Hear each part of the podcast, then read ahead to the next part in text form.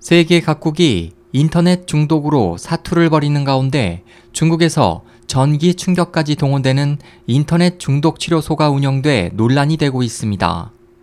최근 인터넷 중독 치료소에 맡겨졌다가 탈출한 한 여학생이 집에 돌아와 어머니를 살해하는 끔찍한 사건이 발생했습니다.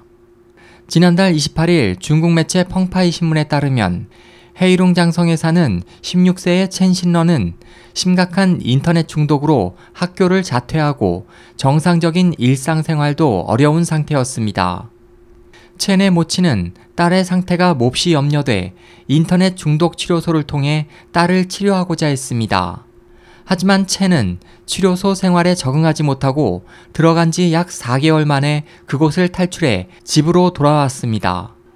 첸은 엄마에게 자신을 끔찍한 곳으로 보냈다며 화를 냈고 엄마의 손발을 묶고 먹을 것을 주지 않아 서서히 굶어 죽게 만들었습니다.